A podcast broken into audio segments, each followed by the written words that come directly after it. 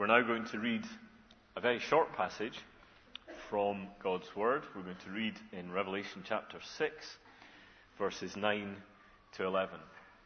You'll find it on page 1238 of the Bibles at the back of the seats in front of you, uh, and I think also will appear on the screen behind me. So that's Revelation chapter 6, verses 9 to 11.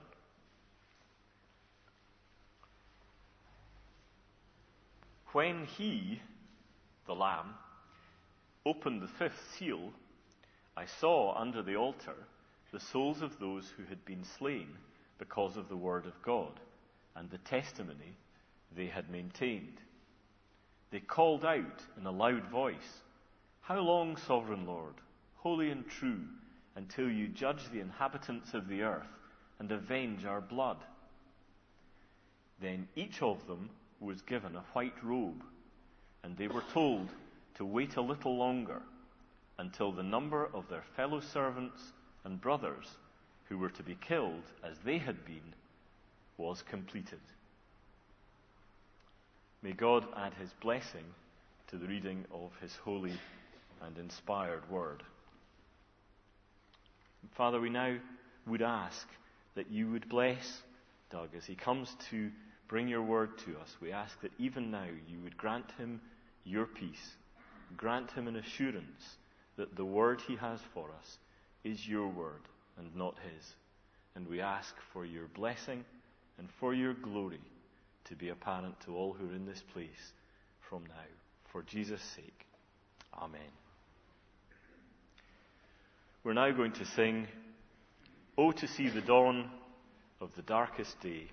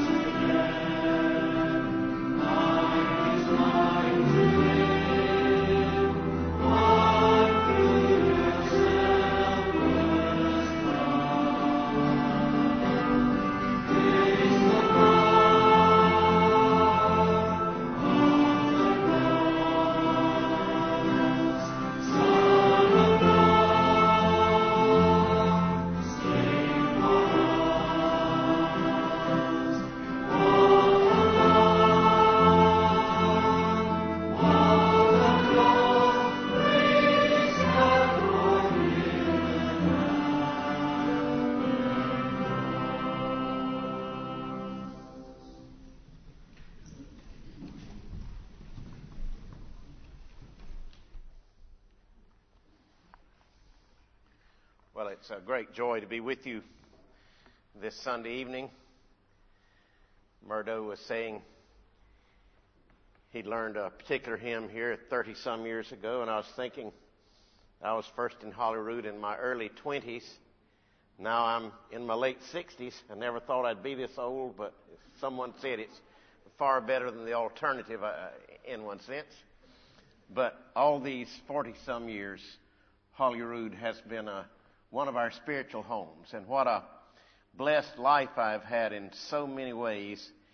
And a good bit of it goes to the prayers of this loving fellowship. So I can never thank the people of God in Holyrood enough. Many of those who prayed are now face to face with the Lamb, and soon we shall all be. But I uh, express much gratitude and also I've just been very encouraged on this last trip back to see how God is blessing Holyrood and using it, prospering the ministry, and continuing to reach out. So I say with a hymn, Praise the Lord, praise the Lord, O my soul. Now, I have felt led to deal with a very solemn passage tonight that Murdo read to us Revelation 6, 9 to 11. and it is about the prayers of the martyrs who are now near the throne of God in heaven, praying for the church on earth. It will not be hard for you to figure why I would choose such a subject, beginning of a new year. We know that in the 20th century, there were more martyrs for the Lord Jesus Christ in that one century than in all the centuries from the time the Lord Jesus was on earth through the 19th. More in the 20th century were killed for the name of Jesus than the 19 put together before that. God is doing something. And the 21st century is not slowing down the tempo of men and women sealing their testimony of faith in Jesus with their blood. I was speaking at a gathering a few weeks ago with Reverend David Torrance, as some of you would know, and he was saying in a conversation that the last statistics for the number of martyrdoms and nobody will ever know for sure, but I suppose these statistics tell us something. Last statistics for a whole year was at the end of 2009. And in that one year alone, approximately 210,000 Christians had been killed for the honor of the Lord.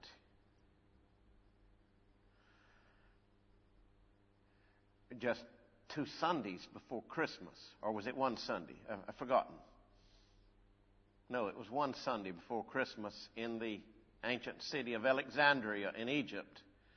21 Coptic Christians were killed, blown up, as they were coming out of a preparatory Christmas service. Three weeks before that in Baghdad,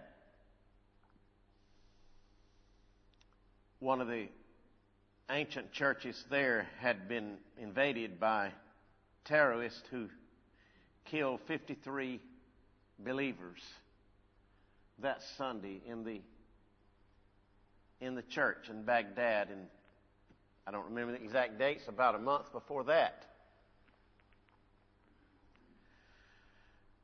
A large number were killed at worship in Kazakhstan. And on and on I could go. We're living in a time in the last 110 years of unprecedented growth of Christianity. We've never seen anything like it. You can't measure what's happening in Christianity by looking at the British Isles and the United States. We, in some ways, are going apostate and cold. Sad to say. other parts of the world, China, many parts of Africa, South America, other parts of East Asia have seen such an unprecedented burgeoning of belief in the Lord Jesus Christ that nothing we know of has ever compared with it in all the 2,000 years of church history. So we've been living in a time of unprecedented Christian growth in much of the world. And at the very same time,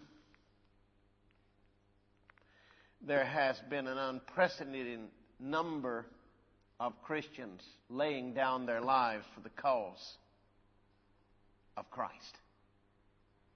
And it does seem that those things historically go together. The shedding of the blood of the martyrs, as old Tertullian in North Africa, he'd seen many martyrdoms. And he said in the early third century, the blood of the martyrs is the seed of the church. And I want us to think a little bit at the sort of early part of the new year about what God is doing in allowing so many of His most precious people to lay down their lives for the faith. It's not accidental, it's not meaningless, it's not fortuitous. It has a meaning, and God is using it. And their lives are not being wasted. We see what lies behind it, at least much of what lies behind it here in the little passage that was read you Revelation 6, 9 to 11, the opening of the fifth seal. It is the Lamb of God who is able, He and He only, because He shed His blood to redeem humanity, He and He only has the authority to open the seals on the seven sealed book up in heaven that determines the playing out of world history and the reaching of all the purposes of God in His creation and in His redemptive activities. And the Lamb, one by one, opens the seals uh, in the book in heaven, and then specific things happen on earth as the result of His opening those seals. And the fifth seal is opened, and when it is opened, we are shown the results of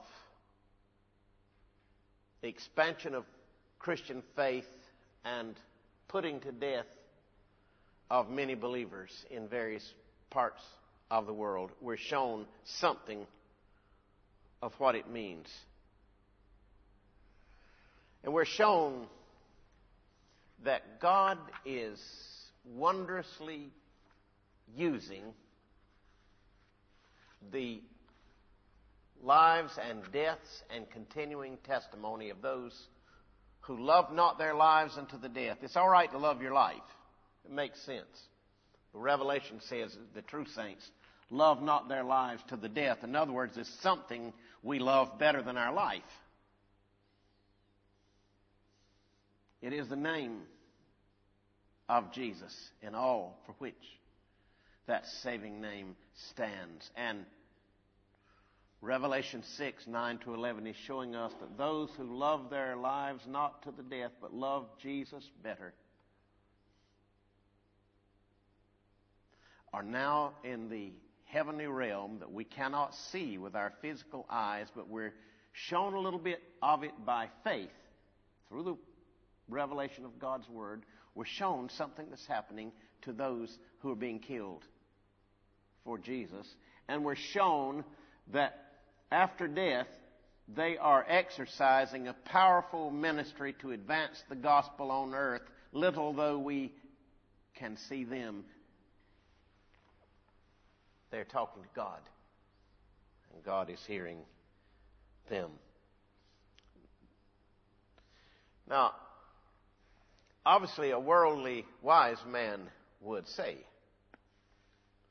when a Christian has died, or whether by natural causes or been put to death. Maybe blown apart as it would be today in, in, in many places by a terrorist bomb. Or uh, in, I believe in Baghdad, they were shot with rifles in the pews as they were trying to come out into the aisles. Other times in ancient Rome, in the Colosseum, many of you have been there. I was noticing just before Christmas the interestingly the Colosseum was covered with snow. And you can go into the Colosseum and you can see the, down under the, as it were, under, under the floor, under the turf, uh, there were uh, these caves, brick lined caves, and they had people, many times the early Christians, down in the caves, and they would bring them out onto the, onto the field with the thousands of Romans watching, and then they would turn loose wild animals lions, tigers, bear, and so forth to maul and maim and tear apart the Christians in some cases. and Nero's persecution, about AD 65, he literally would dip the believers in a, type of pine oil pitch and then put them on a, a, a stake and set them alight. No doubt he thought he'd gotten rid of the troublesome Christian believers, whether by fire or by animal, as the enemies of the gospel today think they blow them up, they're rid of them, have dispatched them where they can no longer be troublesome. what they don't know is they have dispatched them to the immediate throne room of power. They have dispatched them to the throne room of God. The Christians have been killed, or, or a Christian dying of, of, of normal causes. Their personalities are never extinguished. They are not annihilated. That is a false materialistic theory. We're created in the image of God. God is eternal. His image is eternal when the image of God is in the soul, then the soul is immortal. It cannot be extinguished. Now, the devil would love with all of his heart, if he has one, of all of his motivation, to blot out a Christian. He'd love to do it. He has not that power. Jesus said, Fear not them that can kill the body, but after that have no more that they can do. Rather, I say unto you, fear him who can cast both body and soul into hell. That's God the Father Almighty. Don't fear the persecutors. Don't fear the terrorist. As far as being willing to compromise your testimony, there's only one thing they can do. In certain cases, they can arrange for your death. That they can do then it stops. They're not able to blot out your existence, your personality, who you are, because that's in the image of God.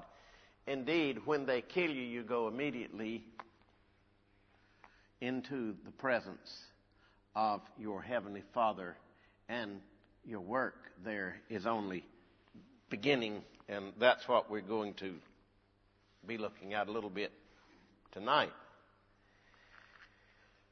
We had some people visiting here from North Carolina several weeks ago, and I spent a little time with them. And the first, one of the first things I did was to take them to Greyfriars churchyard and take them to where the Covenanter martyrs are buried, large numbers. and I told them about the testimony of the Scottish martyrs willingly giving it up for the Lord. They were kept there in a prison and then executed and buried under the ground of that prison, you can still see where they're buried in a in a mass grave. And one of them said this prison has been a palace to me for Christ is here. So they did not resent having to pay this supreme price that God in his providence called on them to pay the martyrs are more alive than ever, although we cannot see them. Never make the mistake of thinking that the only thing that's real is what you can see and smell and, and touch.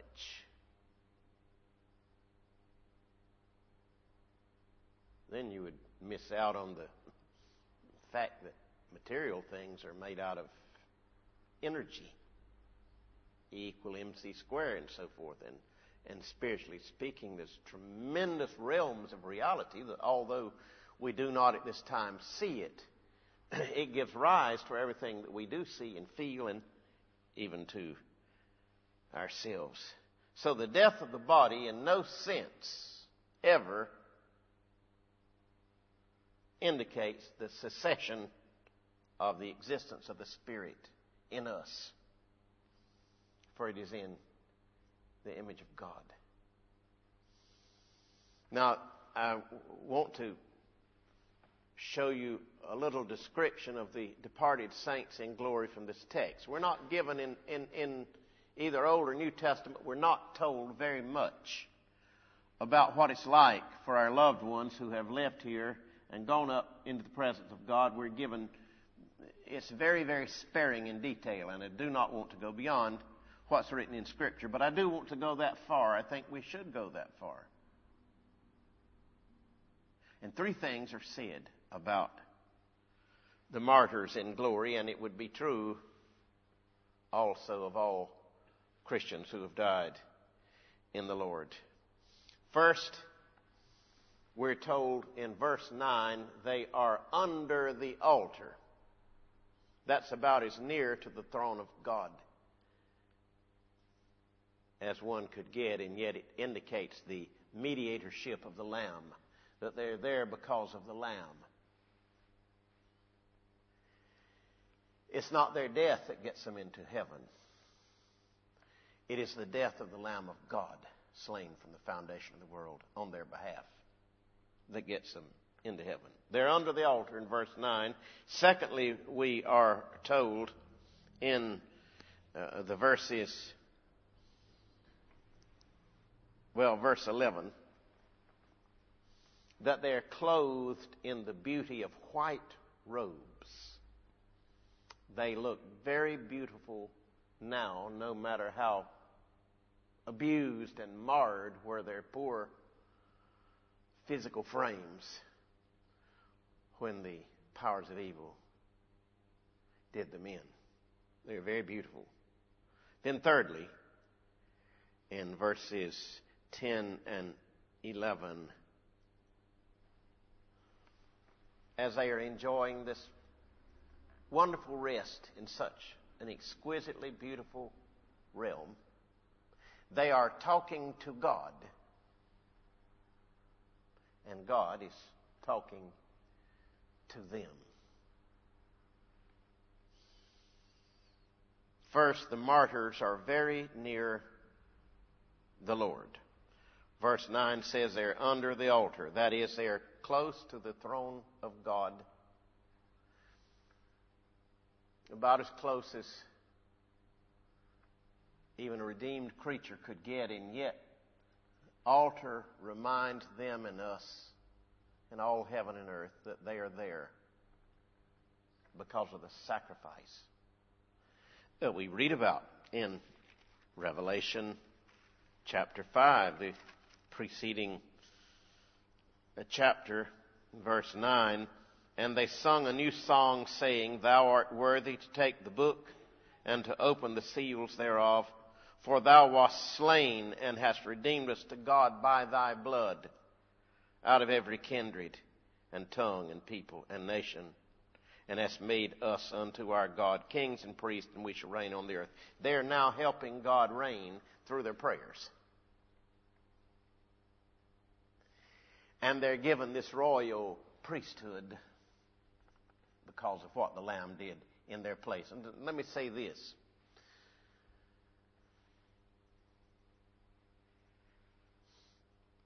Jesus will never, under any conditions, ask you or me to do something he didn't do first. He wouldn't think of it. It's not possible. He has redeemed us to God by His blood. He gave us everything. For you know the grace of the Lord Jesus Christ, although he was rich, yet for your sakes became poor, that you through his poverty might be made rich. Now, if he loved us to that degree and gave us absolutely everything so that we have eternal life and complete redemption and coming resurrection of the body and the joy unspeakable and full of glory. Jesus gave us all that. Now, therefore, he has the moral right to ask us when it is in his providential purposes for our lives that it might come to it that it would be appropriate for us to be willing to shed our blood. He never asked us to be foolish. And some people have courted martyrdom, and that's totally improper. But when it's God's will, He who has loved us so much has every right to say, Beloved son, beloved daughter. And now give you the opportunity to ratify what I have done for you in somewhat of a similar way. Shed your blood to my glory, and it will be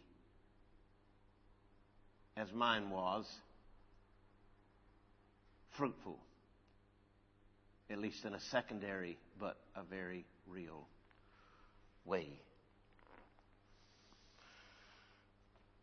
Now, they're very near God, these martyrs.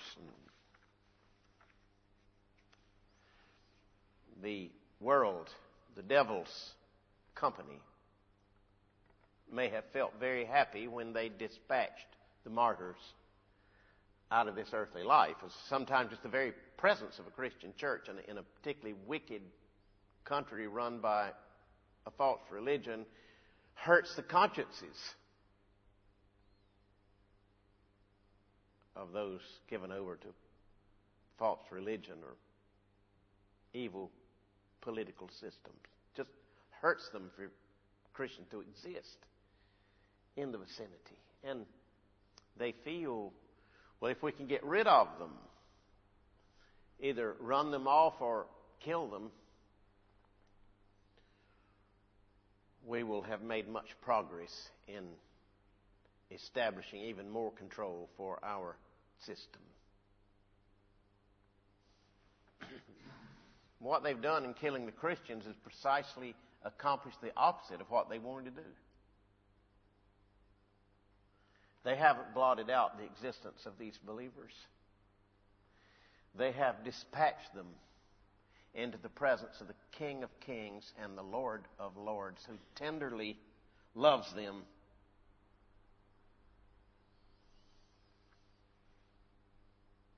and is going to give a response, an appropriate and powerful and mighty and gospel response to how his loved ones were treated.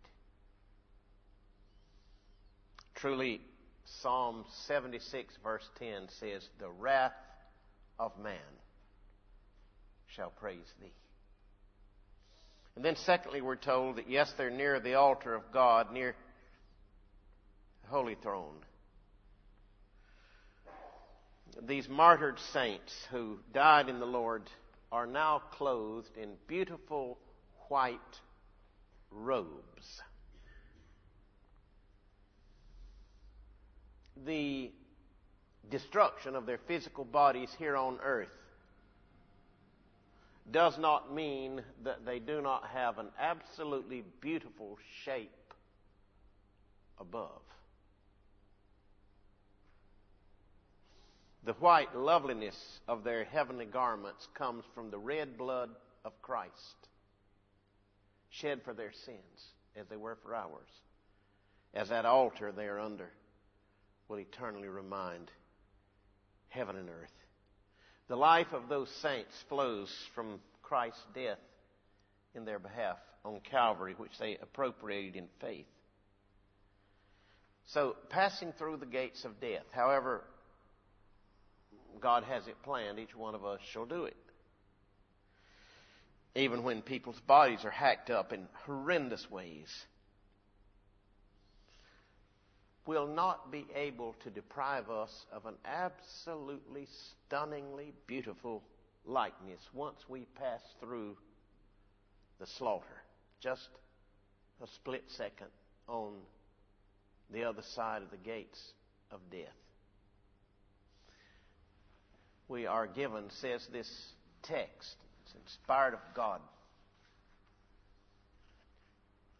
Beautiful white robes once we pass to the other side. It's particularly true of the martyrs, but surely it would be true of all believers in their own way.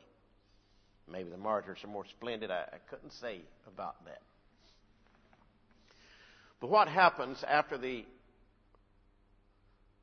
Christians are put to death or any Christian passes through physical death is described a little bit in a slightly different way by the apostle Paul in 2 Corinthians chapter 5 the early verses where it says for we know that if our earthly house of this tabernacle be dissolved we have a building of God an house not made with hands eternal in the heavens And Paul goes on to say it's not that we want to be unclothed, but clothed upon. But God, God is a very generous God. And anytime you give up something for God, He gives you something back far better. That's His generosity, His fatherly love and kindness. Every sacrifice, I mean, as someone, old Indian minister used to say to me, You cannot out sacrifice the Lord, you cannot out give the Lord. He sends it back, good measure, pressed down, running over in your cup. And so some of the Christians are asked to yield up their lives. It's physical body. Well, it's all we've got as far as physically speaking. This is it. But when you lay that down in the dust, God has something far more splendid with which to replace what you laid down for Him. Something very beautiful. Now, Paul in 2 Corinthians 5 is not speaking about the resurrection of the body at the end of time. That will be on the last day in the trump shall sound, as we were singing from It is well with my soul. The trump shall resound, and the Lord shall descend. Even so, it is well with my soul. There's coming a day.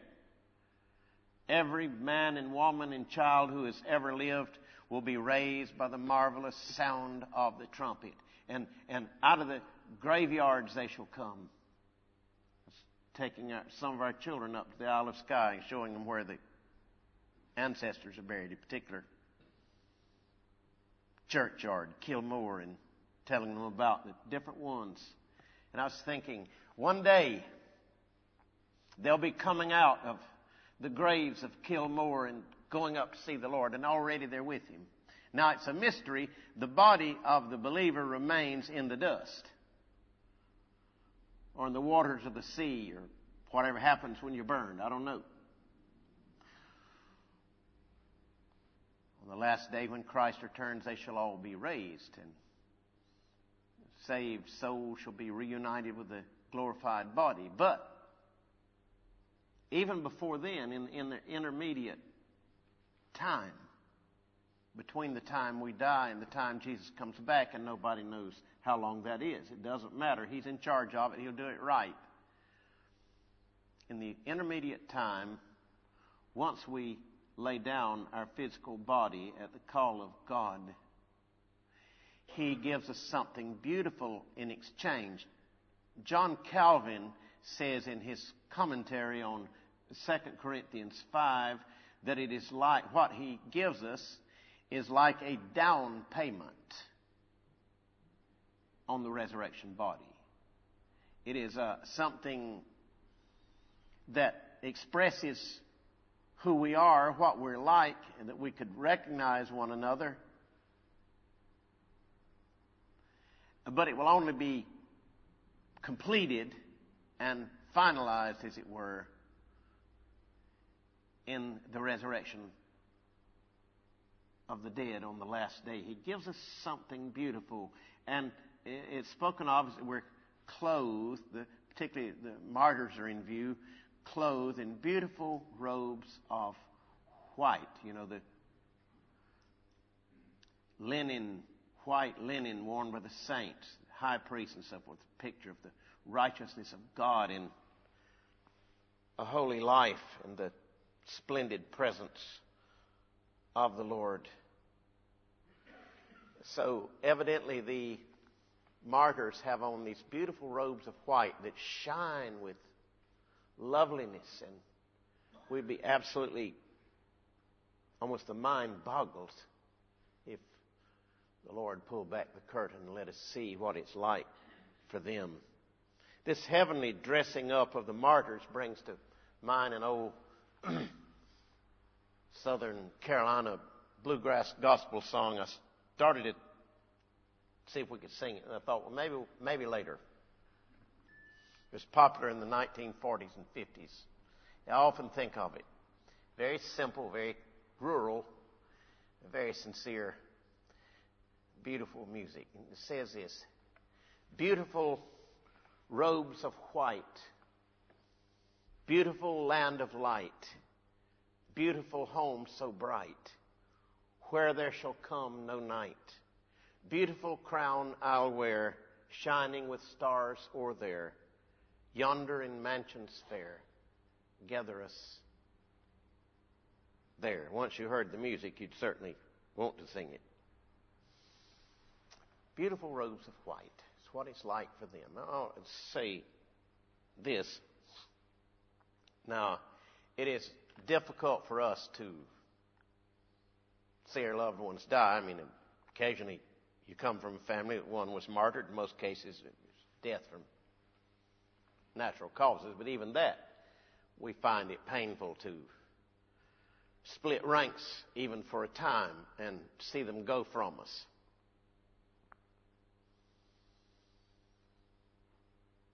And it's valid to grieve. Jesus wept, even though he knew he was going to raise Lazarus from the dead. Paul says we sorrow. Legitimate to feel sorrow. Death comes in the family circle. But we do not sorrow as those who have no hope. It's profoundly different with Christian sorrow. And God tells us a little bit that by faith in His Word, Paul said in 2 Corinthians 4, for we walk by faith and not by sight. This is one of those times you've got to walk by faith because God doesn't let you see beyond the putting the coffin in the ground.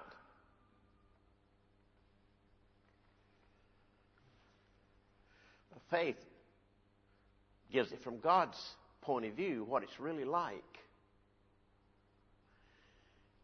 And if we could see how beautifully clothed they are and how near they are to God, who is the source of every joy, the God who loves them more than we ever could love them. and told them to come home, we would no doubt miss them, but it would be very different because we would just be filled with daily praise that our loved ones are in such a state with the one who loved them and gave himself for them. so they've got on white garments. There's a certain substantiality even about the shape they have between the time they got upstairs and the time they'll come back with the Lord to this place. And then third thing we're told is this. they are communicating with the Lord. They are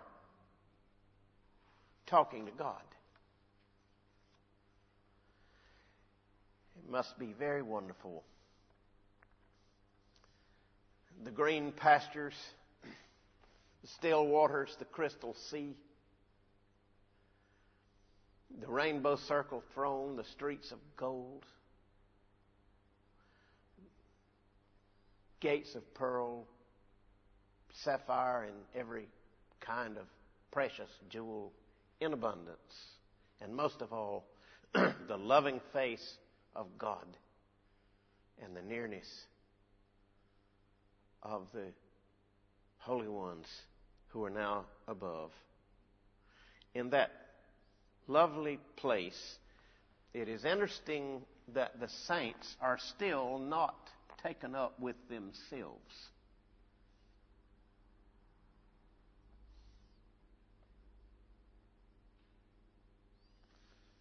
They're talking to God about something. They're using their privileged access to the Lord in order to pray to Him about a certain situation. As it were, they are before the Supreme Court. And they have the open ear and the sympathetic heart of the judge, the king. And they're using it well. What they're talking to the Lord about is what is going on with the church on this earth. And they're saying here in verse 10, How long, O Lord, holy and true, dost thou not judge and avenge our blood on them that dwell on the earth? What they're saying is, Lord, Lord, bring down the strongholds of Satan. Destroy the evil powers that are seeking to lay waste your church and put the light of the gospel out.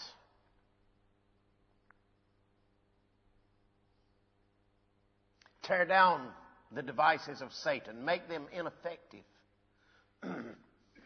Break apart from the inside false religions that teach hatred of you and of other people. Cause to become ineffective and to cease working evil political systems that are employed against the preaching of the saving Word of God. Lord, Lord, we're near you and we're praying that the blood we shed would be in some way used that you would avenge it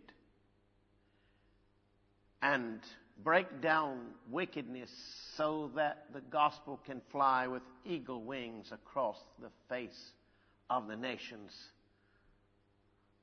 imparting salvation and joy even to those that did us wrong. We pray they can see this gospel. And now here I, you know, I'll have to, suppose, tread on thin ice. I can't know too much, but I believe that in the advancement of Christianity, as I've said, in the 20th century, it's advanced more than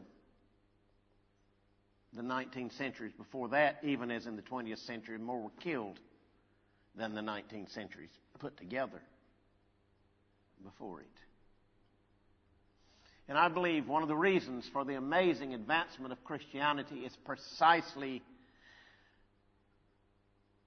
the increasing tempo of the prayers of the martyrs above that shed their blood for the glory of the Lord and, and gave their all that men and women could know who Jesus is. and now they're praying, and God is hearing their prayers above and answering it by things that are happening on the earth, breaking down certain wicked systems. Other case, maybe sending dreams to people in the night to get them ready for the message. All kind of ways God is working in answer to the prayers of the martyrs. And then God tenderly answers these saints above. And he says in the authorized version, as good as any at this point, that they should rest yet for a little season until their fellow servants also and their brethren that should be killed as they were should be fulfilled. Now, what, what does that mean? God is saying, Beloved children of mine, I'm paraphrasing, how proud I am of you. The way you came here, honoring my son. Of course, I hear your prayers. Of course, I'm going to answer your prayers. Yes, I am using your prayers to advance the triumphs of the gospel even now. But, here's what God says. but you have to wait a little season. You have to wait a while before I carry out what you're asking to the degree that you're asking it. a little season. God is saying, I alone know the exact times and the seasons. God determines when there'll be Holy Spirit revivals, great outpourings of the Holy Spirit. God's in charge of that. God's in charge of when there shall be reformations. God's in charge of when nations would fall. God was in charge when Rome collapsed in the whatever the fifth century. God was in charge when USSR more or less broke apart in 1991.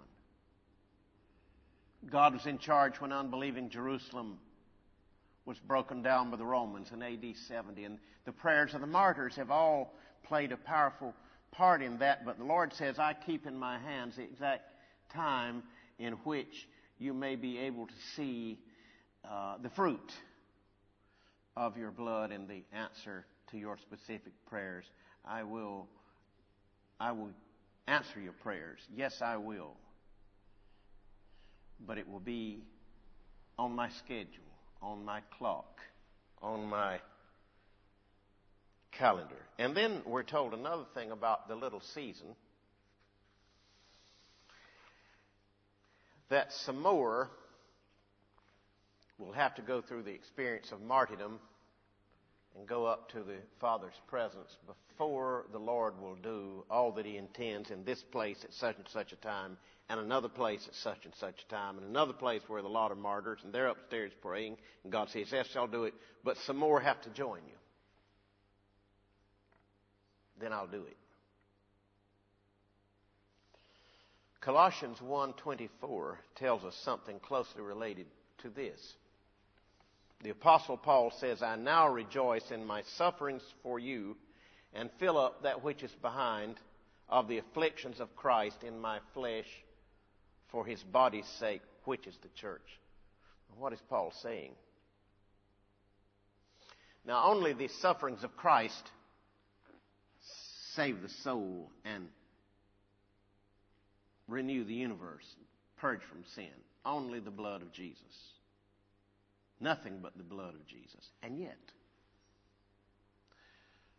the Lord has elected to employ the sufferings of the saints, not least of the martyrs, to fill up that which is behind of the afflictions of Christ in the body, in the church. In other words, the sufferings of believers some way advance the redemptive cause of Christ.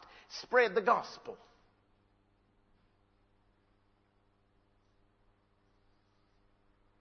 Somehow this hardened, unbelieving, self-centered, otherwise hell-bound humanity sees the beauty of the suffering of the children of God and their love to the Lord and hearts can be broken open and they say, oh, oh, oh. God must be real. God must be very wonderful. Maybe there's something in it for me. In other words, as I take it, a definite number of saints have to suffer. Some will suffer and die a natural death. That will have its own effect in a particular way. Others will be martyred and that has a, another kind of effect to get things ready that evil powers can then be broken down and the church extended. It's like the sufferings of the saints, and particularly the deaths of the martyrs. Of the, you know, an hourglass, you turn it upside down and the sand goes through, and the sand is running through with, with every martyrdom, with all the tears and, and, and sufferings of of the believers, something is happening.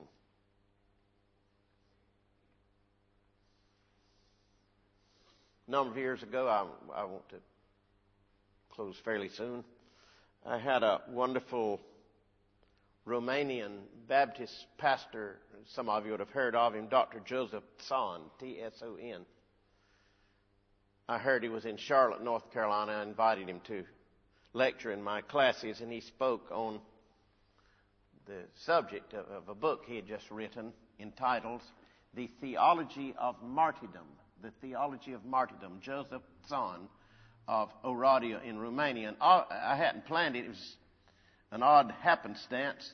He was in my class in Charlotte, and then in three days, I would be in Romania preaching in that huge church that he founded. It was a Wednesday night prayer meeting. 4,000 were in attendance. It was a church that had seen many martyrs. Anyway, Dr. Joseph Tson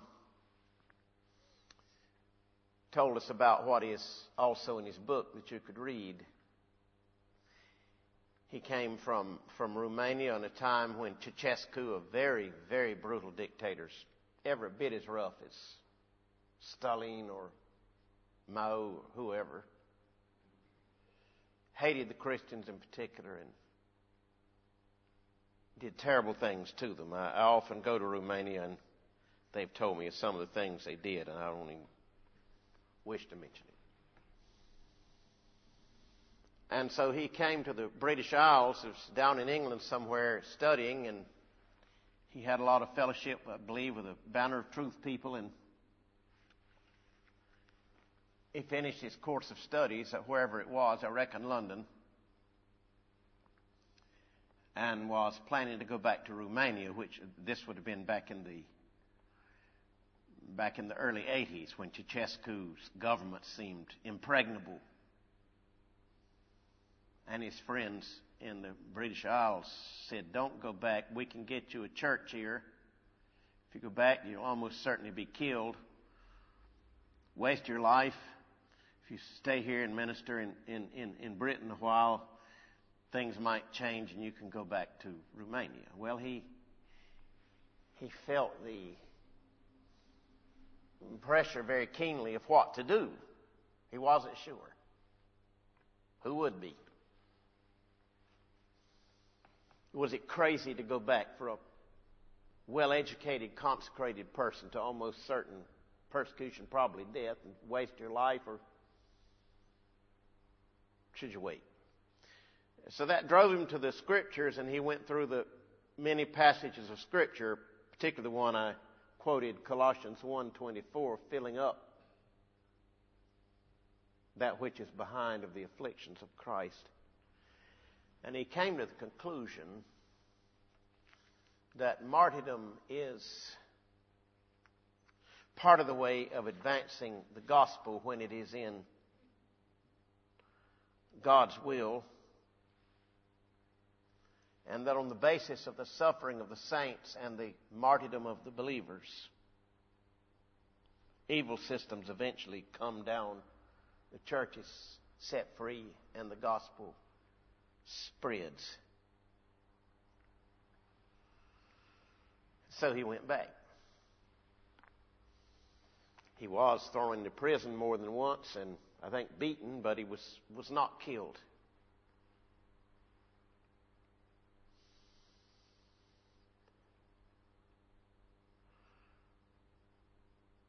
Blood of the martyrs is the seed of the church. The suffering of the saints is the advancement of the gospel.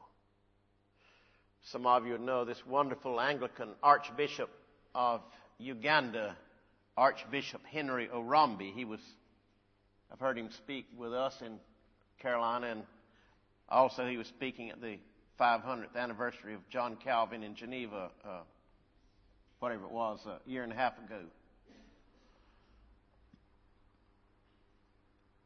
I believe there are 16 million Anglicans in Uganda, uh, very evangelical conservative believers, which Archbishop Henry is,